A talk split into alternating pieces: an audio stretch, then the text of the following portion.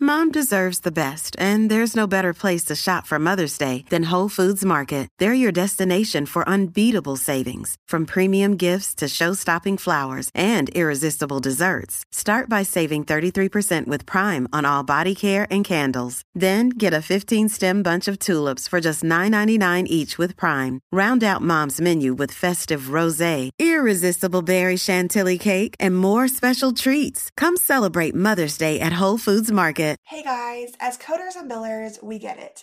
Healthcare compliance can be a hassle, inconvenient, and a headache that never goes away.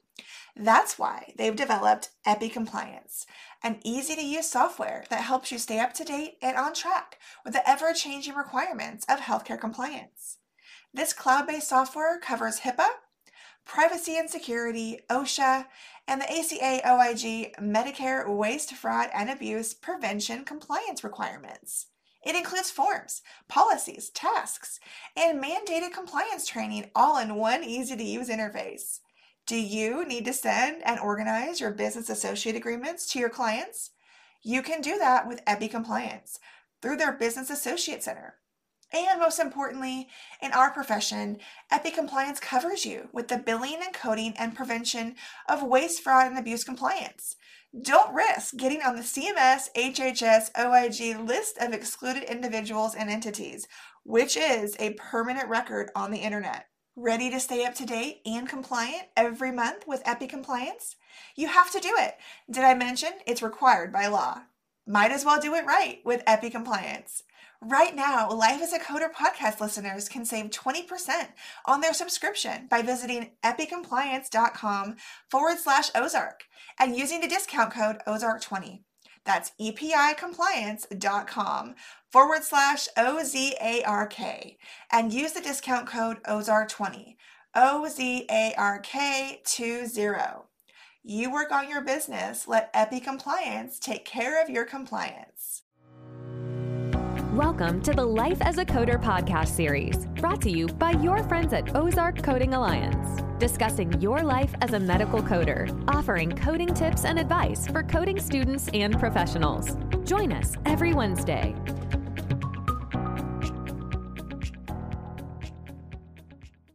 Hello and welcome to the Life as a Coder podcast series. My name is Jennifer McNamara, and our program is brought to you from your friends at Ozark Coding Alliance. And our goal is to bring you timely industry topics in the field of health information management, as well as our tips for work-life balance. If you're a first-time listener, we thank you for listening today. And if you like what you hear, please hit the subscribe button or follow us wherever you get your podcasts. And of course, have you heard? We have our own website. Please visit www.lifeasacoder.org and subscribe there. We have all our episodes there for you to listen to anytime, as well as information on our sponsors. Our disclaimer is that our podcasts are not to be taken as legal or professional advice. Our podcasts are based on our years of experience in the coding and billing industry, and we want to share with you what we've learned and why we love this industry. So today we're here to talk about something that's very important to me. Of course, it's coding, of course, but it's an area of coding that I'd spent years trying to learn. And most of my career have been in professional fee coding. But the last couple of years, I really thought more about getting that inpatient facility certification I've been working so hard for. And so I went and I got my CCS certification, that's Certified Coding Specialist, with AHIMA, AHIMA, the American Health Information Management Association, for those of you that aren't aware. And so, of course, we know there are two main organizations that credential coders. There's AHIMA and there's AAPC, the American Academy of Professional Coders. I've spent most of my career, well, pretty much all of it, as an AAPC certified coder.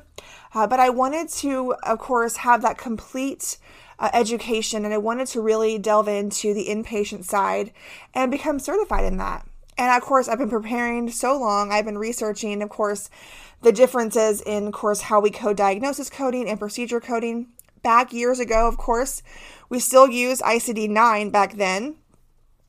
for diagnosis coding, but it was also, of course, ICD-9 had its procedure portion as well, didn't it?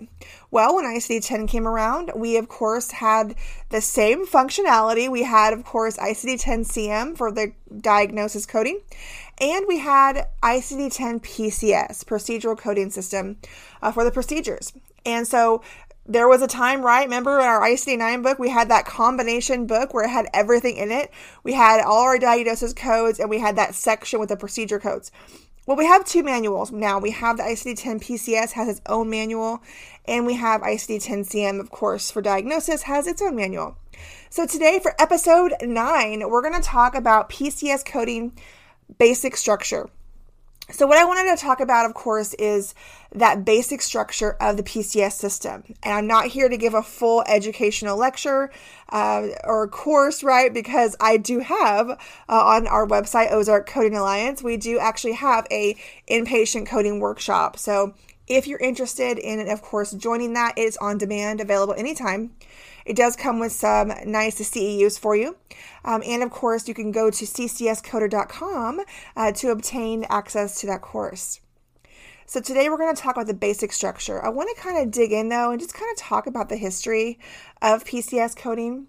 Of course, we talked about, of course, it is the 10th revision of the International Classification of Procedural Coding System, the official classification system in the United States to report those inpatient hospital procedures.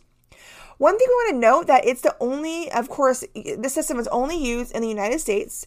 Other, of course, countries use the ICD-10-CM diagnosis, right? And as inpatient coders, we do use both, just like the professional fee outpatient coders use ICD-10-CM and CPT. As inpatient coders, if you're in the facility, you're coding CM and you're coding PCS, right? And of course, because you deal with insurance companies, you're billing that claim to an insurance company. Something unique to facility coders is that DRG system, right? You have to assign that appropriate DRG, that diagnosis-related group, based on, of course, your payer once the patient's discharged. So everything that you do in that hospital setting from the beginning of that admission to the discharge is so crucial, and it, of course, has a bearing on your DRG assignment. We have to know what was the principal procedure? What was the principal diagnosis? And we're not here to give, like I said, a full lecture on all of that. It's a very involved process. But I want to talk a little bit about just the basic structure because it's important if you're learning to code PCS and you're wanting to take your CCS exam, your Certified Coding Specialist exam. Great one to have, by the way. It's one that a lot of employers are requesting that you have. You'll see either the CCS or the CPC, Certified Professional Coder, from the AAPC as your main credentials that most of them would prefer you to have. So now with relaxed guidelines, where it's not a requirement anymore, just recommended to have certain education, right, and certain prerequisites. You don't have to have them anymore. You can, of course, take it based on your experience or self-study, right? Or maybe you've taken a course and you didn't go to college for 3 or 4 years, or you don't have another credential, but you studied and you feel confident that you can take this exam. You can now take it without those requirements. So why do we love PCS? Why do I love PCS? Well, as, of course, a career veteran in CPT coding, I came to appreciate the completeness of it. It's so nice when you come from a CPT background where you use a lot of unlisted codes, by the way. I know it's something that us, those in general surgery will back me up. We use a lot of unlisted codes in general surgery.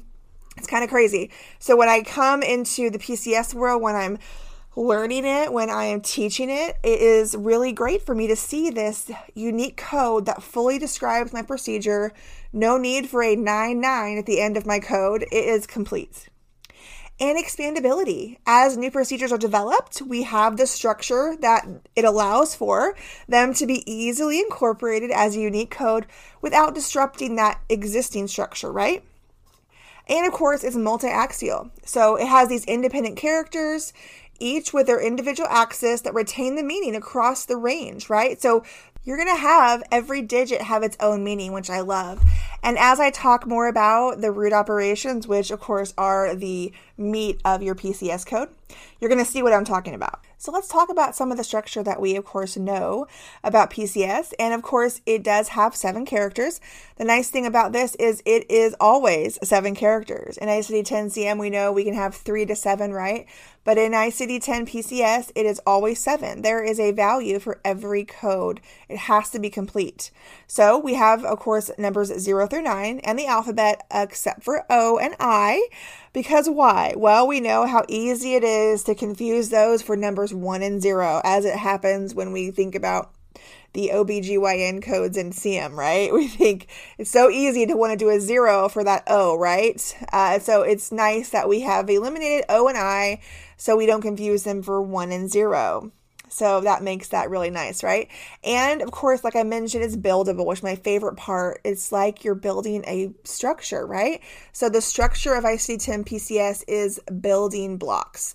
You're building that code, you're building that description, and you're telling the insurance company what happened. So if you're studying for your CCS exam or another exam that includes the need to understand PCS structure, character 1, that's your section. Now, for the purposes of this discussion today, I am going to talk about the medical and surgical section. It is the main section that most of us code from. There are other sections, you know, like measurement and monitoring, osteopathic, you have the obstetric section. There are several sections, right? But we're going to focus mostly on medical and surgical when I talk today. The second character is your body system. You got to know where you're at in the body, just like you do in CPT, right? So that will, of course, be your second digit. Third digit, most important digit in PCS. You have to know your root operations. And I'm going to keep saying that. So we're going to talk about that. And then the body part itself, right? So you need to know where on the body in that body system. So we have our musculoskeletal system, for instance, or maybe we have our integumentary system, skin, subcutaneous tissue. We have these systems. But then we have to know where at in that system we are at, right? And the approach. We know about approaches in CPT, don't we? We know laparoscopic. We know, of course, open. In PCS, there are several approaches that may be familiar to us by our knowledge of CPT, but we're going to talk about how we understand the differences between what they are. And I'm telling you, once you learn the approaches, it's going to open up your mind. And even if you stay as a CPT coder and you stay in the professional fee world, once you learn PCS, it's going to make your job as a CPT coder, a professional fee coder, so much more clear. You're going to see so much more to your world being opened up, understanding these approaches, and it's really going to help you have things just come together. And your device character, set number 6. That is, of course, if they leave something in the body, like a device. We think of grafting, for instance. They're going to, of course, put in something, and it's going to stay there. And a qualifier. We're going to talk about some examples of the qualifiers. Now, there are a lot of times when you don't have 6 and 7, just like in ICD-10-CM, we have our X placeholders.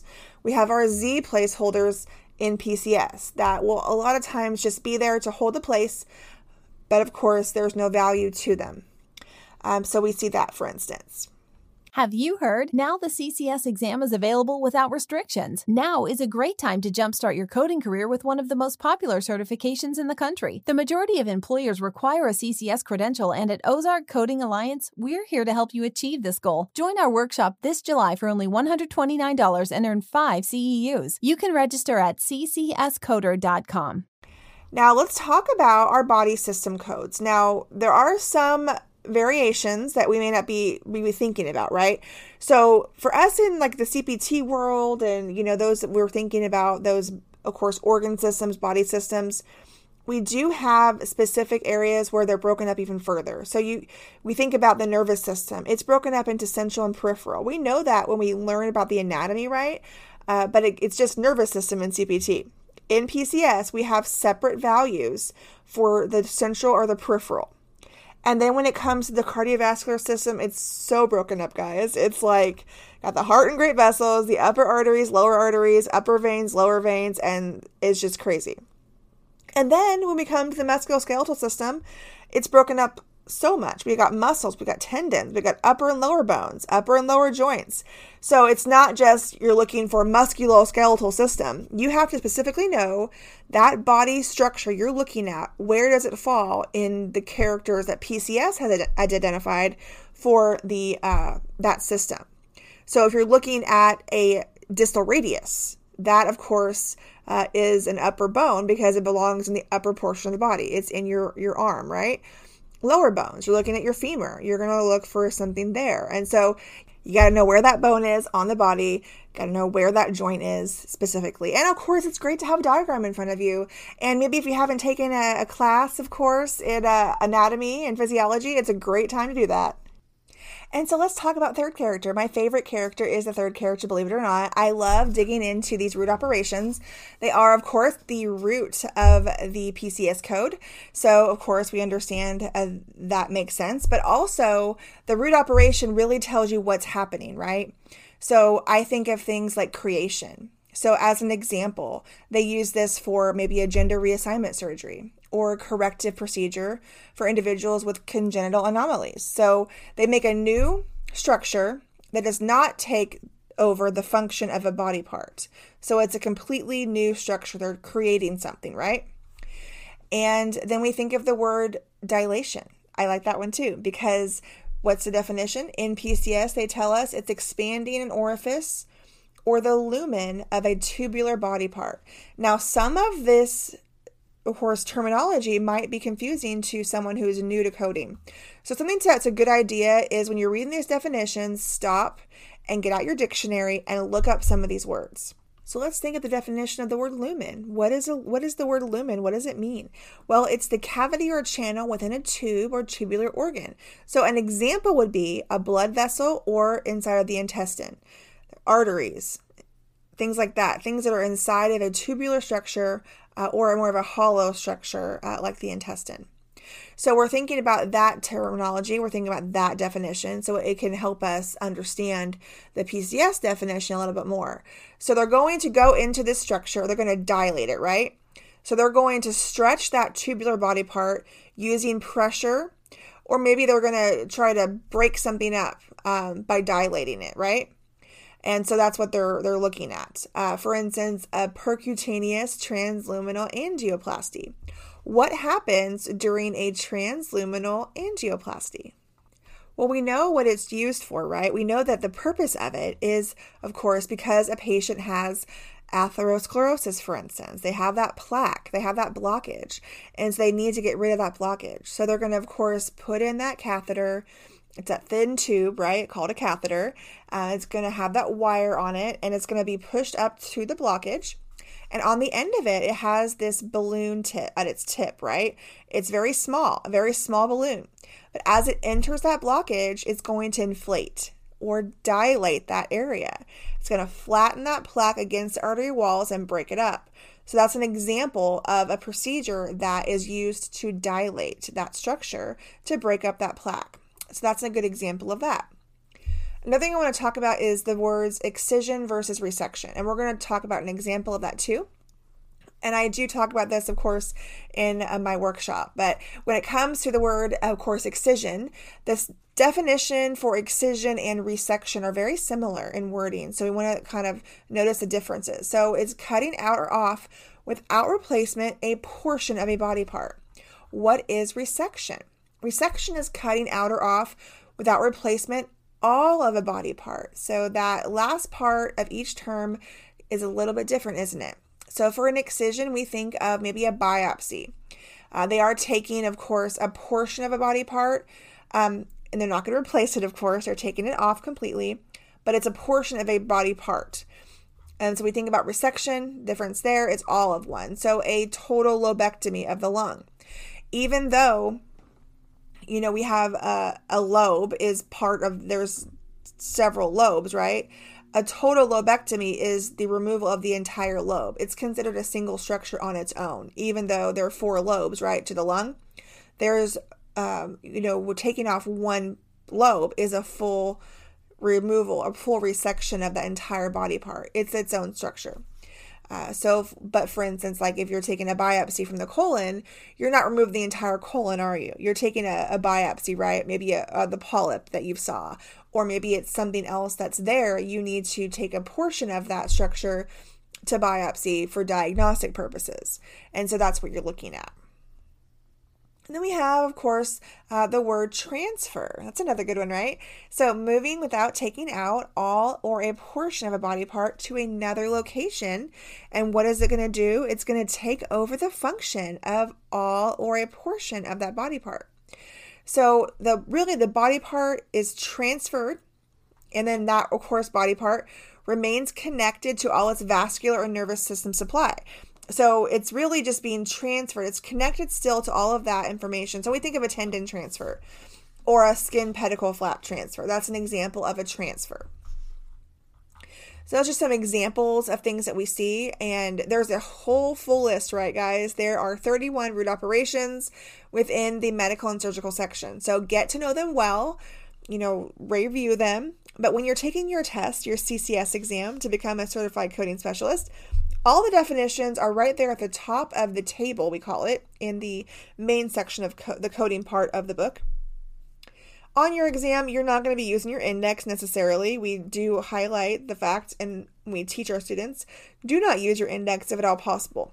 There may be certain questions on your exam where it may be necessary for you to use the index, maybe to look up something and get the terminology correct for you. But all you're going to need to do mostly, because it's all multiple choice, is you're going to go right to those codes and narrow them down as quickly as possible.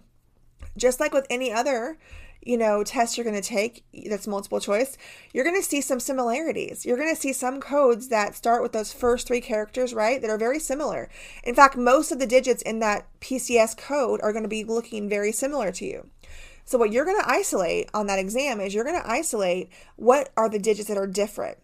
Also look at your diagnosis code. Sometimes that's a real help in eliminating those answers quickly. And we want you to be proficient in PCS, but when you take a course and you learn it, we know, and they know, you know it. But on that exam, you're having to do things so quickly. You have to think on the fly. You have to be very quick about it.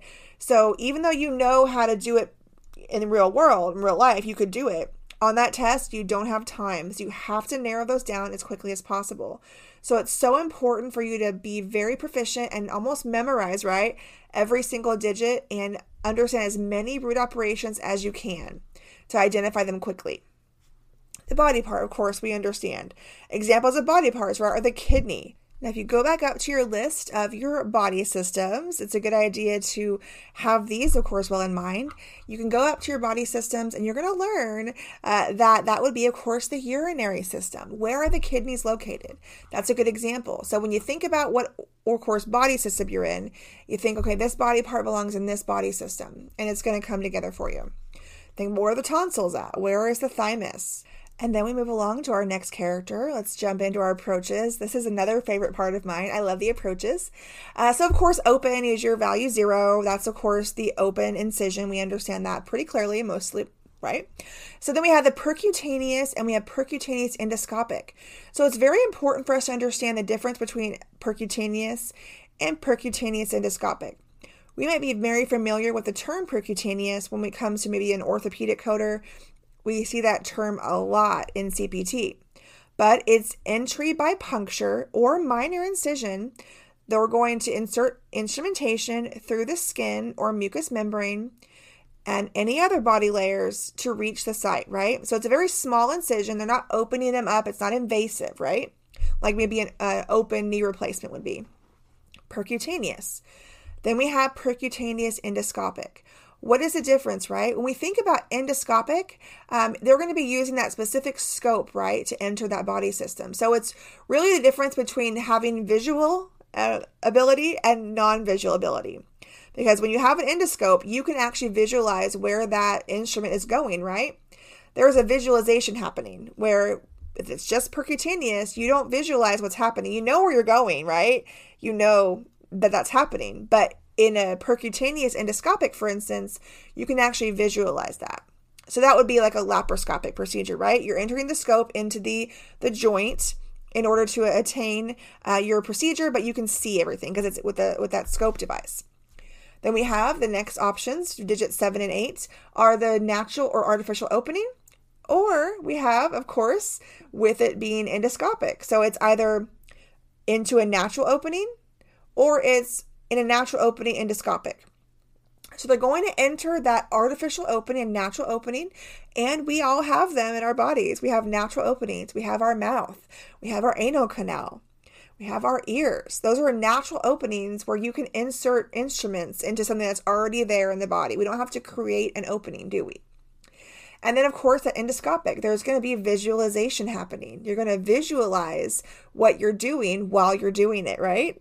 And then we have the letter or the character F, that is via natural or artificial opening with percutaneous endoscopic assistance. So this definition, of course, very similar, but they're going to puncture or do a minor incision. The instrumentation is going to go through the skin or mucous membrane and any other body layers necessary to perform that procedure. So they're going to do endoscopic assistance to gain access percutaneously. There's going to be some kind of incision. Now, so you see the difference. They're still going into an artificial opening, but they're going to have to do some kind of percutaneous puncture or minor incision to get that instrumentation through the skin into that artificial opening or natural opening in the body. So think about that definition when you're looking at approaches. And then we have external. These are procedures performed directly on the skin or mucous membranes, and they're performed indirectly by the application of external force through the skin or mucous membrane. And so an example of that would be a closed fracture reduction. They're going to be providing a procedure to the patient without actually going into the body, right? They're going to do that closed reduction. Maybe they're going to resect the tonsils. When we look at that, it may sound confusing, but if you go to your PCS guidelines, yes, PCS has guidelines just like ICD-10 does. So I want you to, of course, maybe pause this, open up your PCS book, and turn to guideline B5.3. And so just like we have these guidelines in other areas that may not make sense, we go, of course, back to the guidelines and we read them. And of course, we have to follow that specific guideline, even though it may differ from another guideline that we're used to following.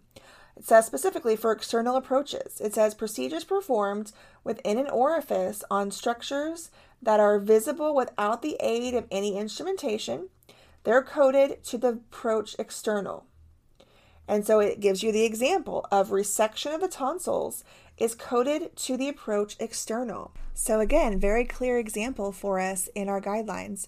It's always a good idea when you're going through your coding guidelines, going through examples that you're coding, you know that you have to code the approach. You're down to that portion. You're not quite sure what to code for. So just to take a quick glance in your guidelines and just see if there's anything under the section of approaches that might alter your code description or might alter the code choice you're about to make. It's always a good idea. Every time I'm coding for ICD-10-CM, even though I've been coding a long time, I always look at what I'm coding. I'm coding diabetes, for instance. And sometimes I'm not perfect. I do forget things. And so I have to go back and I have to look at that official guideline. I know it's officially, of course, diabetes that I'm coding. I know there's a whole section on guidelines for diabetes coding. So I go there, I take a quick glance, make sure I haven't forgotten anything or that I know my guideline, I have it well in hand, and then I can proceed. Same thing with PCS. You know you're going about to be coding that procedure with that approach digit, that approach, that character, right? And so just take a quick glance in the guidelines. See if there's anything under approaches that can alter your code assignment. Just a little quick tip, things that I like to bring out when I'm coding and helping my students so they can be successful. And then next we come to our sixth character for our devices. Now they do fall into four basic categories. We've got the grafts and prostheses, implants, we have the simple or mechanical appliances, and then electronic appliances. And you'll see several characters there, 0 through Z. There are, of course, several characters there. We have 0, 1, 2, 3, 7. And then we start at C, D, J, K, L, M, Y, Z. So those are the different options we have in the medical and surgical section for our device characters. Now you want to be familiar with terms like autologous. What is that? That's, of course, the recipient and the donor, of course, are the same person. So it's from you to you, basically. Non-autologous would be maybe they're going to be not the same person, right? So a donor skin to do a graft, basically. Synthetic material, what is that? Well, it's biologically derived. It did not come from a living thing. It was made in a lab, right? Intraluminal, we talked about the lumen, right? So intra meaning within.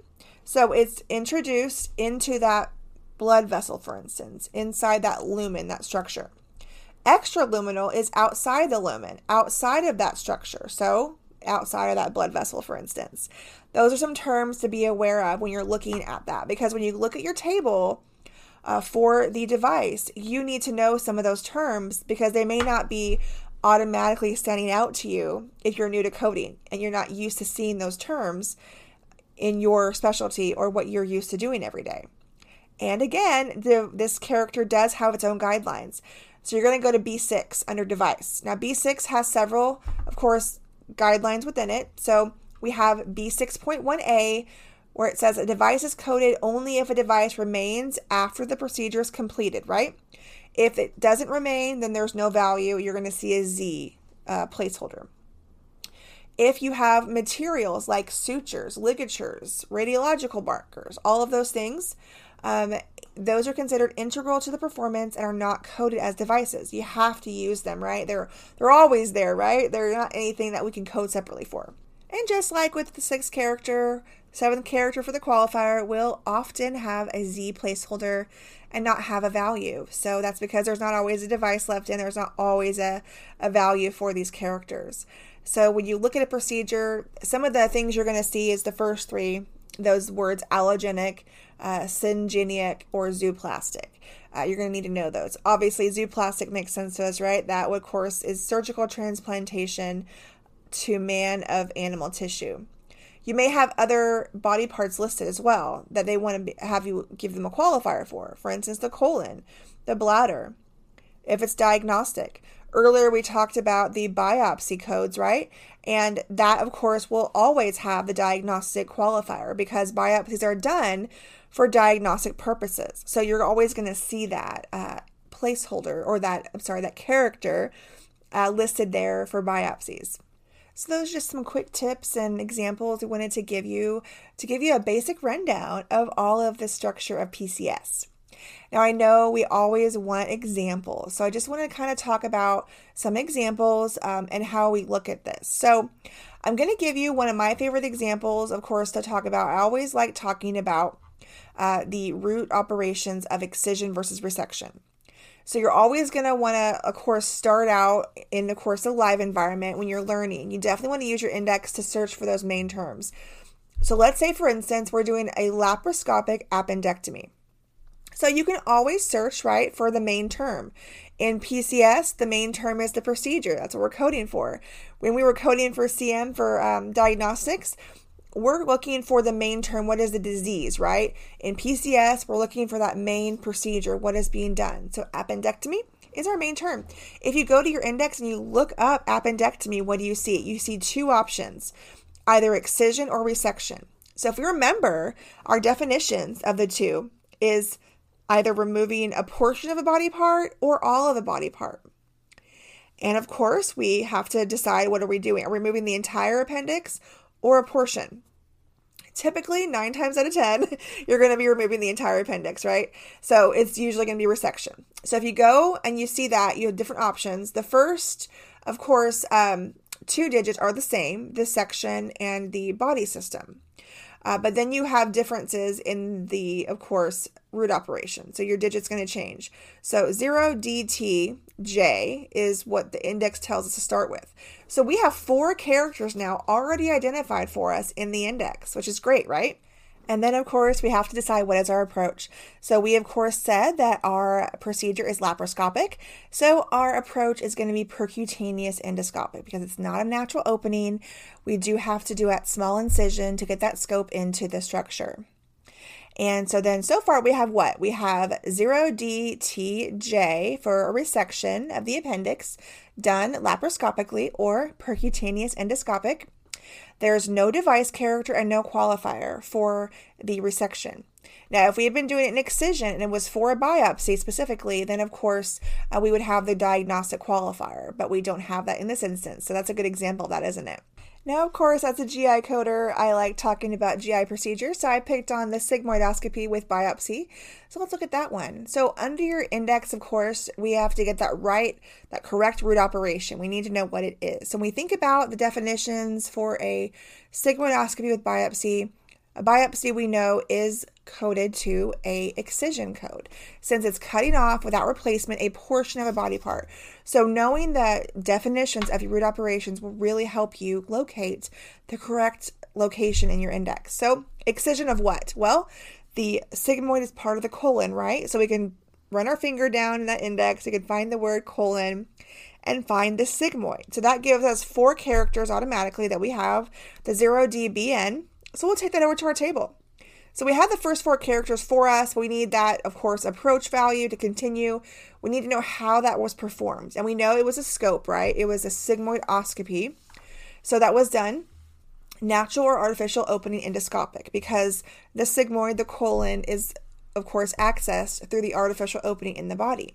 So we have 8 as our digit. So if we have 0DB, N for the sigmoid colon, 8 is our, of course, approach character, and we do have no device left in, right? We do take that scope out. We don't leave it in there. And then we have our qualifier. We have a qualifier this time, remember, because it's a biopsy. So we have X for our diagnostic qualifier. So that's our code, 0DBN8ZX. Crazy, right? I mean, we'd never be able to memorize these codes like we can with CPT or with ICD-10, right? CM. It's impossible, right, to, of course, memorize these. Now, if you want more information and you want to learn more about PCS and the DRG system and all those goodies, definitely check out Virtual Healthcare Summit. I'm going to be teaming up with Betty Hovey, one of my favorite people. We're going to talk about the inpatient coding structure. We're going to be talking a lot about what we just talked about, but more in depth. We're going to really dig in, spend an entire hour talking about the DRG system and, of course, some examples of understanding PCS coding.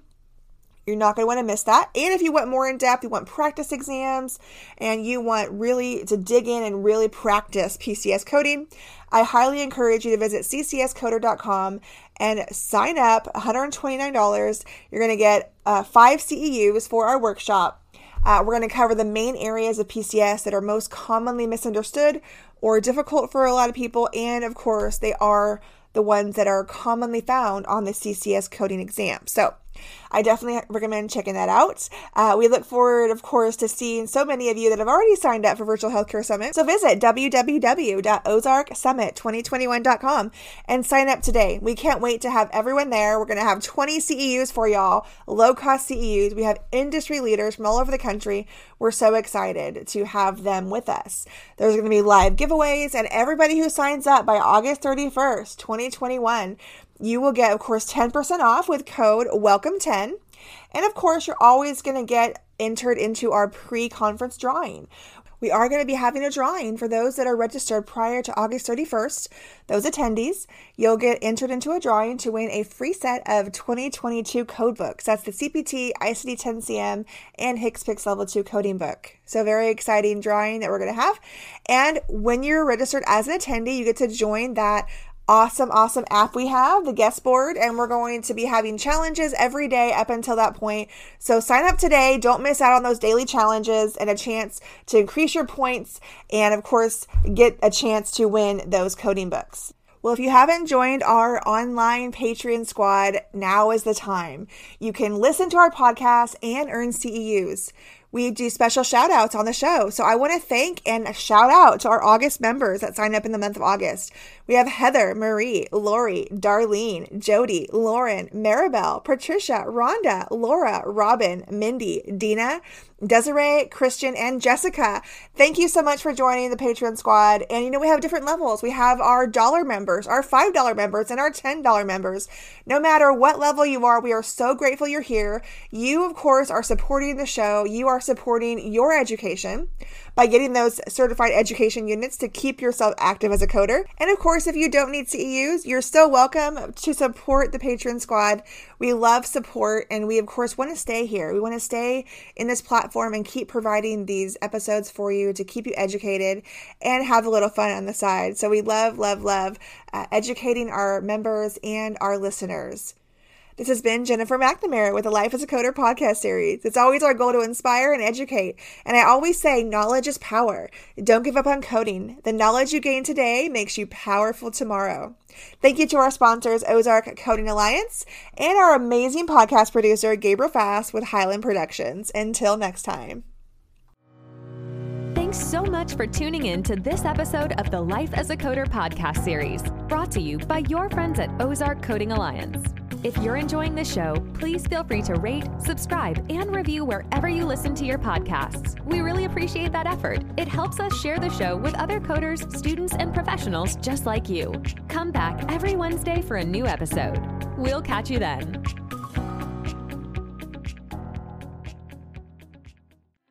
Project Resume can make your medical coding dreams come true. From resumes to interview skills to navigating a successful career, Project Resume has the advice you need from coders you can trust. See all that we have to offer at projectresume.net. Be sure to reference this podcast when you place your order.